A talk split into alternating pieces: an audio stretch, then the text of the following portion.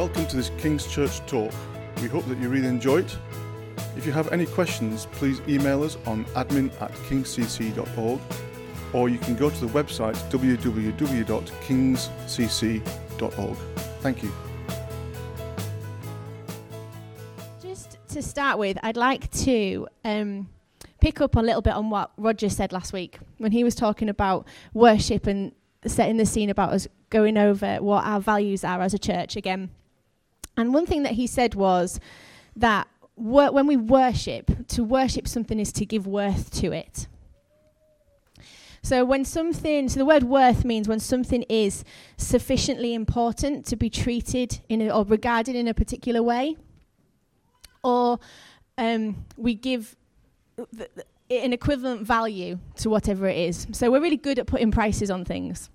Um, it could be that there is a beautiful piece of jewellery, like a diamond or something like that, that's got something in there, and we give that particular item a value. We can say how much it's worth depending on the size of it, how it's graded, its cut, or maybe we give value to a sports team, like a monetary value to a sports team, depending on how high they make it up um, in a particular league that they're playing in, or if however many goals they score or do something like that or something about what they do. We're really good at giving worth to things. But when we worship God, God is not someone, God is not an object, God is not someone who we can give worth to.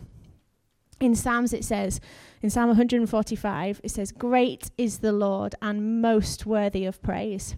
His greatness no one can fathom. And in a few other versions, it says, There are no boundaries to his greatness. No one can understand how great he is.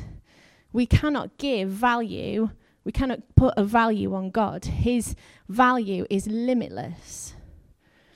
Therefore, the worship that we give him is limitless. There's never going to be a cap. There's never, oh, thank you, God, we've worshipped you enough today. That's what you, that's what you deserve. We will carry on with what we're doing.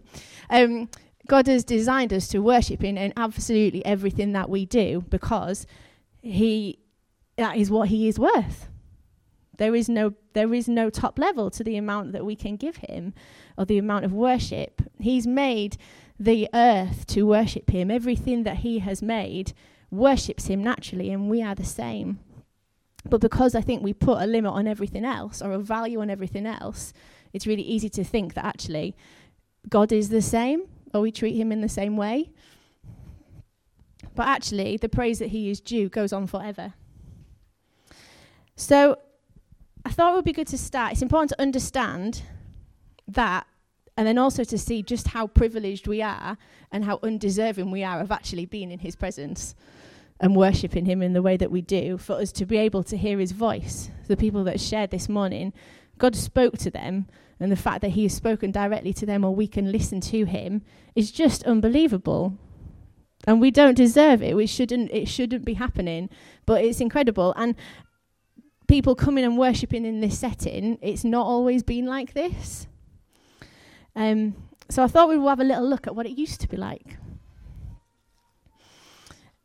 there's lots and lots of examples all the way through the Bible, in the Old Testament, in the New Testament, of people worshipping God. We are not short on examples of people crying out to God or singing his praises or bringing things before him. Um, there's entire books dedicated to it in various ways. There's so many different ways of doing it, there's so many different examples of people doing it in different situations. However, in the Old Testament, it was actually only a very few people who were allowed to come before him and bring him an offering of some kind. Um, so, offerings for when the different sins that we committed or the different things that people did wrong, there was a value put on all of those. God laid that out. Um, but actually, it was only a certain few people who were allowed to come into the temple and bring those offerings before God um, on behalf of all of the people. So, first of all, there were the priests. They were allowed to come into the central part of the tent of the temple. They took care of the temple, and they were responsible for performing the sacrifices that they needed to pay for Israel's offences, for the peoples of God's offences. For they did. They were human. They got things wrong. They got things quite spectacularly wrong at times, and um, God made it possible for him to still dwell with them by them performing these sacrifices. Um, we're going to spend quite a lot of time looking at Hebrews 9 today. So if you want to, if you've got a Bible with you or on your phone and you want to find that, we're going to dip in and out of Hebrews 9. Um, but to start with, I'm going to read through to verse 6. So now, even the first covenant, which was um, the law that God gave to Moses, had regulations for worship and an earthly place of holiness. For a tent was prepared, the first section in which there was a lampstand and the table and the bread of the presence. It's called the holy place. And behind a second curtain was a second section called the most holy place, having the golden altar of incense and the ark of the covenant covered on all sides with gold, in which was a golden urn holding the manna and Aaron's staff that budded and the tablets of the covenant Above it were the cherubim of glory overshadowing the mercy seat. But of these things we cannot now speak in detail. That's one of my favorite favorite sentences I think in the Bible. In another version it says, "But we can't discuss these things in detail right now." After he's just given that detail, I know there was a lot more. These preparations having thus been made, the priests go regularly into the first section, performing their ritual duties. So they go into there, into that first section of the tent to look after it, to carry out the ministry on behalf of um, all of the tribe of Israel. They were responsible for and gave gifts to God from the people. And they did this regularly throughout the year. And they looked after um, the temple daily. They couldn't go out that was their job. That was their lifetime role, which they were dedicated to. They couldn't go out and earn money. They couldn't go out and grow food or rear animals or provide for themselves because they were dedicated, their entire life were dedicated to that job. And basically, if you were born into that section of the tribe, that was your role. You didn't have, you didn't have a choice in that. God set aside those people for that job. And in response to that, because God had asked that of them, He provided for them. So he laid out very specific amounts of what people gave that actually also provided for the priests because they didn't have that option. They were the only ones who could do that. So those were the general general priests. But then there was one other guy who was the high priest. And he was the overseer. He was the person that people would come to when they wanted to know what the will of God was. He was the only person at all who was allowed into the most holy place, who was allowed into that central part of the temple.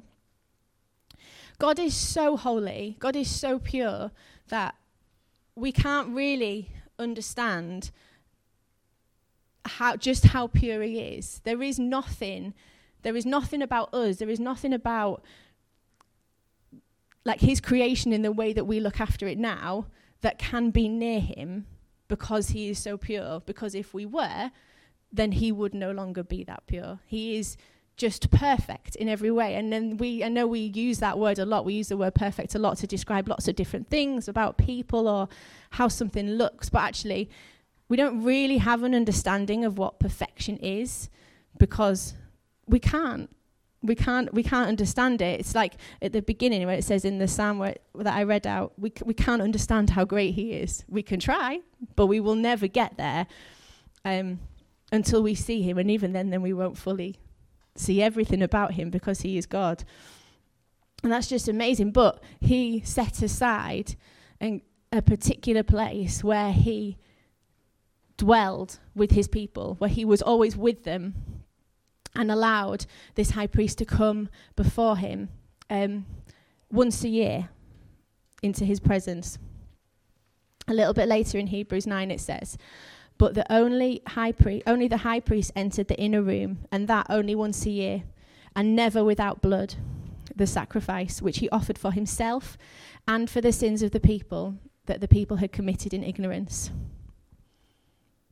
So even these rituals and this yearly sacrifice he performed were to keep the people's consciences clear before God and to keep to, to clean them, to sanctify them outwardly so they could continue to be his people, to continue to live with him. Um, but nothing that, even in that, that, that sacrifice that God asked for, it cleansed them before God, but it never made them holy enough to be able to go into that room or come into his presence. It was actually an example of what God was going to do. And he needed to demonstrate just how important it was um, and how important his presence was. Can we have the Jeremiah one up, please? In Jeremiah 31, God speaks to Jeremiah and he says, The days are coming when I will make a new covenant with the people of Israel and with the people of Judah. It will not be like the covenant I made with their ancestors when I took them by the hand to lead them out of Egypt, because they broke my covenant, though I was a husband to them. This is the covenant that I will make with the people of Israel after that time, declares the Lord. I will put my law on their minds I will write it on their hearts. I will be their God, and they will be my people. No longer will they teach their neighbor or say to one another, Know the Lord, because they will all know me, from the least of them to the greatest. For I will forgive their wickedness and remember their sins no more. So in the past, the prophets and the priests and the teachers would be the ones who would know about God, and they would be the ones who would share what was on God's heart, or what He was saying, or bring understanding to what had been written in the past about God. But God is saying, I want to write that on their hearts. I want these people are my people, and I want them to know me. I don't want to be separated from them. That's never what I intended.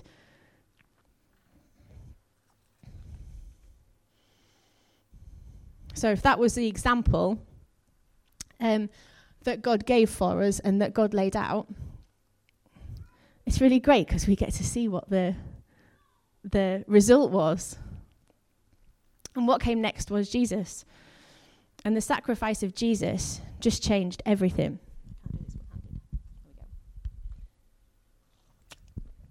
When Jesus died on the cross, in Matthew it says, And when he cried out again in a loud voice, he gave up his spirit. And at that moment, the curtain of the temple was torn in two from the top to the bottom. The temple curtain tore fully, it didn't just rip. And this, this curtain that divided the holy place from the most holy place, that divided those two rooms, um, that contained God's presence as such, was about like 45 to 60 foot high. So it wasn't it wasn't just it wasn't even like one of these curtains. Um, we're kind of talking four times as high. Um, it is not something that a person could have ripped. This was enormous. Nobody was allowed near it, let alone to touch it or to go through. And by by tearing this curtain when Jesus died, God is showing that actually the ultimate sacrifice has been made. There is no need for him to divide himself from us anymore because that ultimate price has been paid. He was no longer going to contain himself in the Holy of Holies. Like his earthly presence was no longer be going to be contained in that room. And there was actually only ever going to be, even though he gave permission for all the sacrifices to take place in the Old Testament, um, there was only ever going to be one that was going to be pure enough. There was only ever going to be one that was going to make that difference and cover everything. And that was himself. That was him sending part of himself to do that. Jesus became our high priest always in that role, not just once a year, always in that role from now on, and not in an earthly temple, but in a heavenly temple. Um, if you bring the Hebrews one back up again, from verse 11 it says, But when Christ appeared as a high priest of the good things that have now come, then through the greater and more perfect tent, not one made with hands, that is, not one of this creation, he entered once for all into the holy places, not by means of the blood of goats and calves, but by the means of his own blood, thus securing an eternal redemption. For if the blood of goats and bulls and the sprinkling of defiled persons with ashes of a heifer sanctify them for the purification of flesh, so outwardly, how much more will the blood of Christ, who through the eternal Spirit offered himself without blemish to God, purify our conscience from dead works to serve the living God? Therefore, he is the mediator of a new covenant, a new agreement with God, so that those who are called may receive the promised eternal inheritance, since a death has occurred that redeems them from the transgressions committed under the first covenant. He has died as a ransom to set us free, to set everybody who believes in him free, so that we now can meet with God God no longer divides himself from us.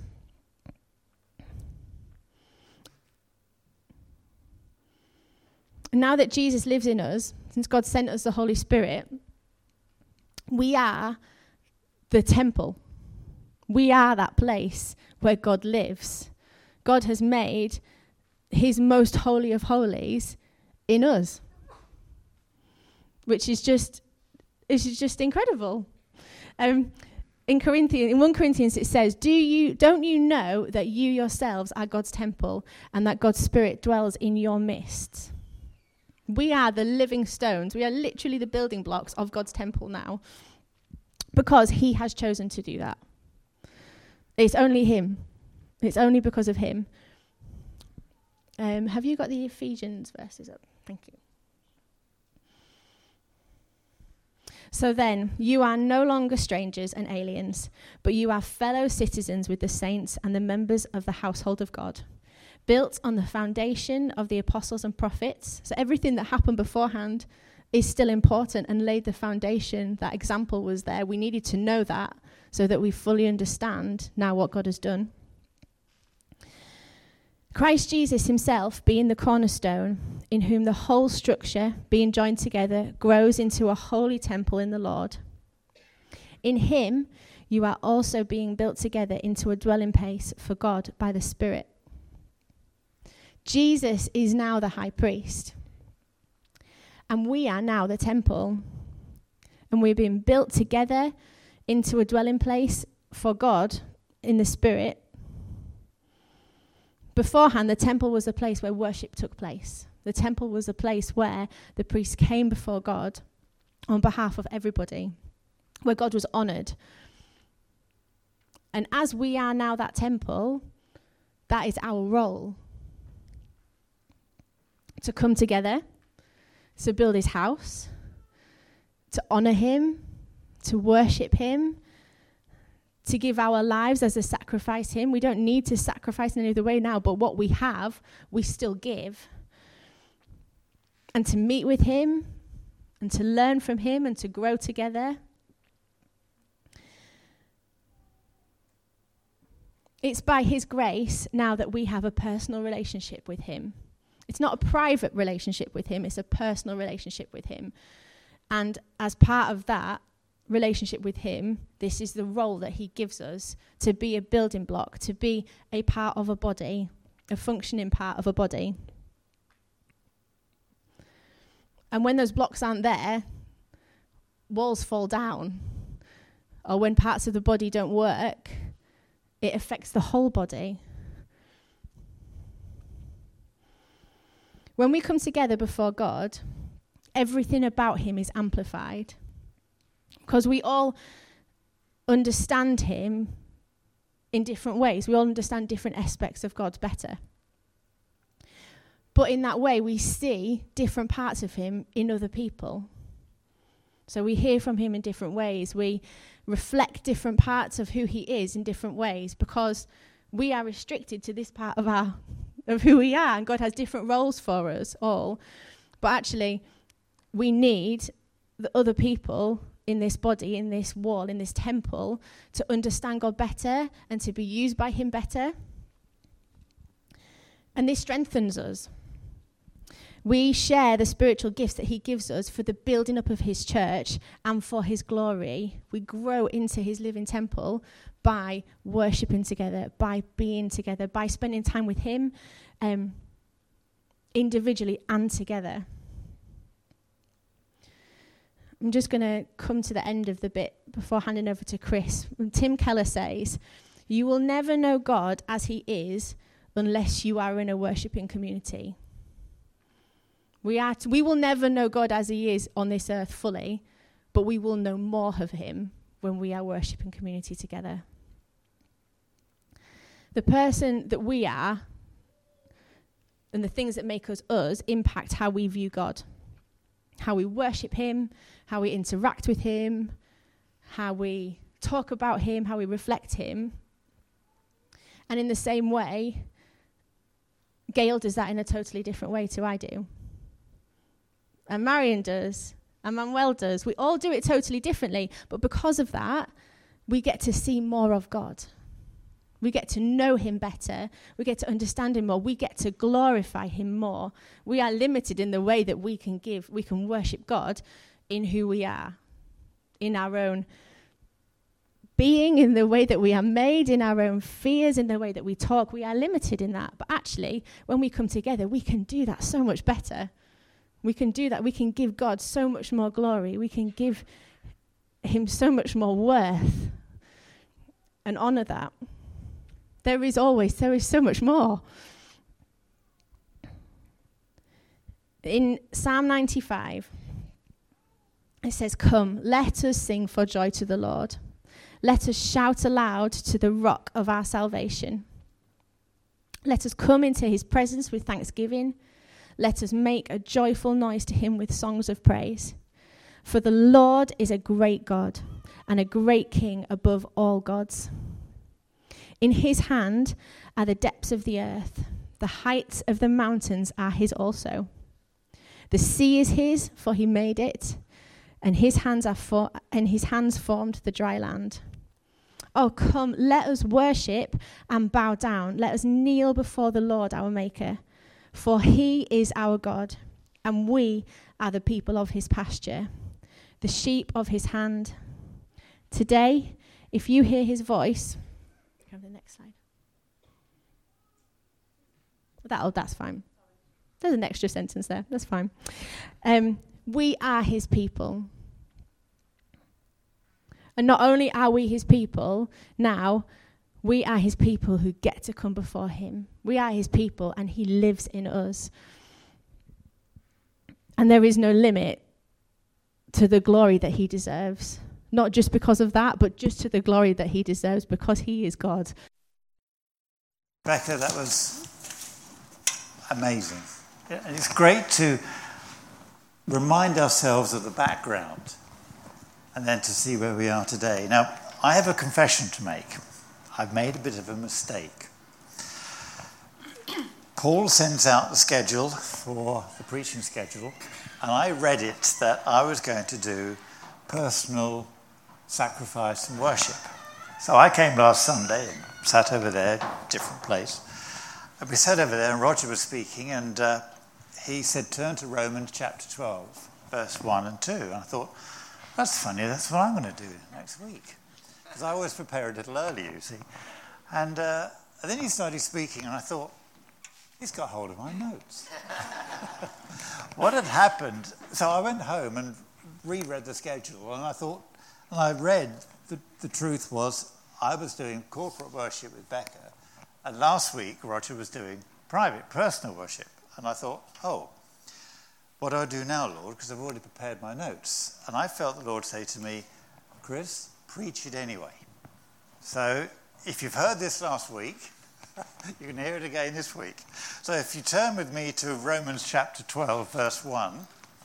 It comes up on the ESV version that I use. I appeal to you, therefore, brothers, by the mercies of God, to present your bodies as a living sacrifice, holy and acceptable to God, which is your spiritual worship. Do not be conformed to this world, but be transformed by the renewal of your mind, that by the testing you may discern what is the will of God, what is good and acceptable and perfect. We've heard just from Becca now that coming together, corporate worship, we hear together, we come together as a family of God here in Cockermouth, And there are hundreds of families, thousands of families of God over the nation and nations meeting today, coming together corporately to hear from God. We also heard that in the Old Testament, people went to the temple as individuals. And they went to see the priest, and the priest then spoke to the high priest. But they went as individuals and they left as individuals. And as Becca's just explained, that we are now the temple of God. So we don't come as individuals, we are. You all brought the temple of God in with you today because that's who you are. So there's hundreds, oh, I don't know how many people here, 100 people, 100 temples of God here. The Spirit lives within us. But many folk today visit other churches and they go in and don't say anything. They do the responses, they follow the service and walk out. And they're not really taking part in the family, in the corporateness that God wants. God wants us to be family and have, have dialogue and, and chat and, and have coffee together and have buns together and just, just be together. As uh, Christine said, we are all different, but, and we come together in, in one body because, but we're all different. We all have different characters and different styles. You see, whether we like it or not, people see God through us corporately. The other weekend, when we were at the North Lakes Half Marathon, and we were, some were marshalling, some were making soup, some were doing kids' work, some were uh, uh, organising kids running around the field. People see God in us corporately. And we have to remember that. I know next week uh, um, Paul and Lucy are going to talk about impact. And, you know, we, as a church, we do a lot of impact stuff. We've got the Bridge Cafe, we've got Kraken Kayak, we, do, we help with the um, Dementia Cafe, we do debt handling, we do Sparks lunch and stuff. People see God through us when we do that. Uh, and that's, that, that's the impact. But when we gather together, clearly the, the presence, the manifest, the clear presence of God comes with us and comes together. And that's why we get the prophetic word. That's why we get pictures. That's why we get testimony. Gifts of prophecy. Sometimes we get healing. And it's the body coming together corporately. And in Romans 12, we read about our personal worship to present your bodies as a living sacrifice. And Roger spoke very well on that last week, so I'm not going to repeat what he said. Just go online and hear it. But there's a little phrase in that the Apostle Paul wrote when he says, Present your bodies as a living sacrifice, comma, holy and acceptable to God, which is your spiritual worship. Holy and acceptable to God. Just think on that for a moment. What does that mean? Why did Paul put that in? Why didn't he just say, present your bodies as a living sacrifice? Full stop. Why did he put in holy and presentable to God?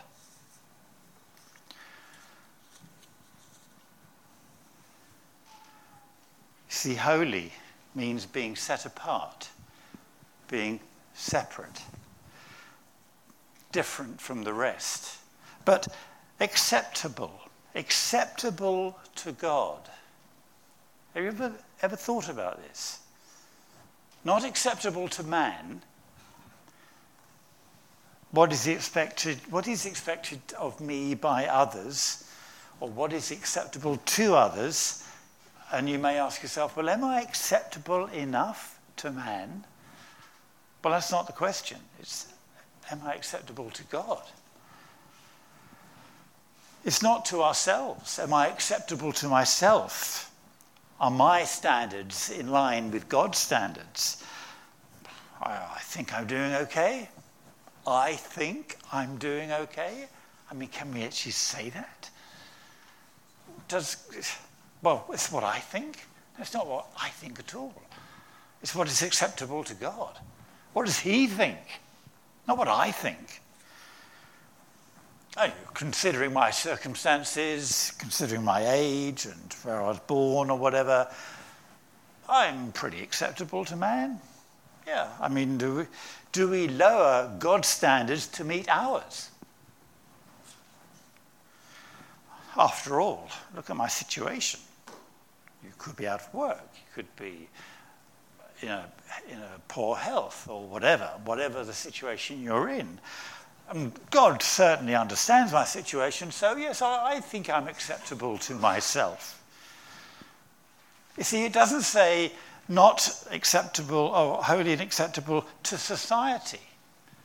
Does society make us acceptable? I mean, in the community, in, in, the environment where you live, in the office where you work, in the classroom where you go to school, in the school gate where you meet your children, or wherever you work and find yourself during the day when you're retired, you go to the golf club, Steve, or wherever. I mean, does society line up and help you become acceptable? My circle of friends, my workmates, what, I do and how I behave conforms to what they're expecting of me. Anyway, today you have to go and get what you want, don't you? Don't you have to go out and grab what you want? Come on, it's a, one of these. We live in a society now, you get up and do it. I, I, I'm going for that. Is that how we think? I can't be doing all this waiting. I've been waiting for years for a, an answer to prayer. It hasn't come yet. Can't be doing with all this waiting. I'm going to go out and do it myself then. Is that how we do it? Is that being holy and acceptable to God? See, that's what Scripture is asking. Well, how can we do this? Because God's ways are so much higher than our ways. How can we be holy and acceptable to God? Well, the good news is, and the good news is this, that He makes us who we are, holy and acceptable to God, and that's who we are, that's how we are, that's how we live. He has done it for us. What? Yes, He's done it for us. You haven't got to climb up this climbing wall with ropes, etc., to be holy and acceptable. No, you are now holy and acceptable to God. If you have put your faith in Jesus and He is your Lord and your Savior, you are now holy and acceptable to God. You are more holy and acceptable than the high priest that had to go in, and they used to say, although I don't believe it's scriptural, but they used to put a rope round his leg. So when he went into the Holy of Holies, should he, heaven forbid, have a heart attack or something, nobody else could go in, so they would pull him out. Because he was so, it was so, I don't believe that was actually a fact, but it does illustrate how holy that place was. And now, and now you can go in.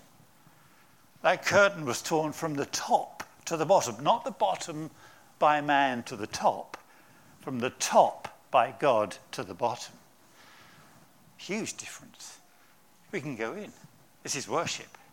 We can go in and worship. Early in, in Romans, um, we can read that we have been made righteous. The fact that God has made us righteous through our faith and believe in Jesus Christ.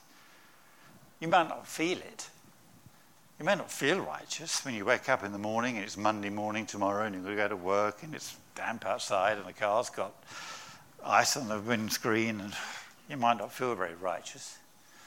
And the dog won't come in when you're in a hurry to get, come on, come on, come in. And the dog knows you're going out and she won't come in. For those of you who've got dogs, I'm sure you understand that. I'm going to be late. Come on, Hetty, I'm going to be late. You might not feel righteous. You might not feel very holy. But the truth is, you are. You are. It's a once and for all. If you have said, Yes, Jesus, I, I, I, come before you and I give my life to you, there's been a huge dynamic change. You have changed kingdoms. From the kingdom of darkness to the kingdom of light. You have changed kingdoms. So when you become a follower of Jesus, something does change. The Holy Spirit changes us. We individually become temples of the Holy Spirit. It says in Romans 12, verse 2, which I read, Do not be conformed to this world, but be transformed by the renewal of your mind, that by the testing you may discern. Testing? Do we want to be tested? Well, that's what the scripture says. By the testing. Sorry, guys, there's going to be some testing. Maybe you're being tested at the moment. Maybe you've gone through testing. By the testing, you may discern the will of God. It's not just kind of on a platter, on a silver platter, well, there's the will of God. Just, oh, take, take a candy, like a box of sweets. No, by the testing, you'll discern the will of God. Hands up, who wants to be tested? but that's what the scripture says. By the testing. And you will discern. Discern what a wonderful word. Not just know, but you will discern. You will discover, it'll be revealed to you. The discerning what the will of God is the, and what is good and acceptable and perfect. So when we come together, when individuals come together, as we have done this morning, not only do we have a great time worshiping, singing that song, He is good, good, oh, you know, and you might think, yeah, I have, a, I have problems singing that. But when you realize who we are now in Christ, even though we are going through testing, we can sing that because it's the truth. I mean, at the moment, we are, every time you turn the television on, you think, it can't get worse. This chaos that we're in. And yet, we have the Word of God Praise God. Thank God that we have the Word of God. That is the truth, the building block on which we can stand and say, This is true. What a fortunate people we are to be able to say, We know the truth. Not only that, the truth has set us free. Hasn't bound us. No, the truth sets you free. Wonderful. But when we come together corporately, He inhabits our praises as you are individually singing in your little spot. And I was sitting in front of David. David's got a very deep voice when he sings. And I'm thinking, oh my goodness, do I, am I there? but however you sing, in whichever language you choose to sing as well, you are coming together corporately. And just for a moment, look at it from a different angle. Look how God would view that. Look at the, just think of the delight, the pleasure he sees his people that he gave himself for, standing, worshipping, and enjoying his presence. How he enjoys our presence with him as corporate worship if you're a visitor here today, or you know, you, maybe you're visiting the town and you're on holiday, or just visiting today, maybe you have, for the first time, experienced this presence of God. Maybe you're going to go out and think, well, they're, they're a strange bunch. They actually believe Jesus is alive. They actually believe it, not only sing it, they all talk about it. I mean, what a strange bunch. It's great being a strange bunch, isn't it? Isn't it great, big, strange bunch? Who wants to be ordinary? No, I don't want to be ordinary. I'm very extraordinary. We're, we, are, we are people chosen, chosen by God to come together corporately.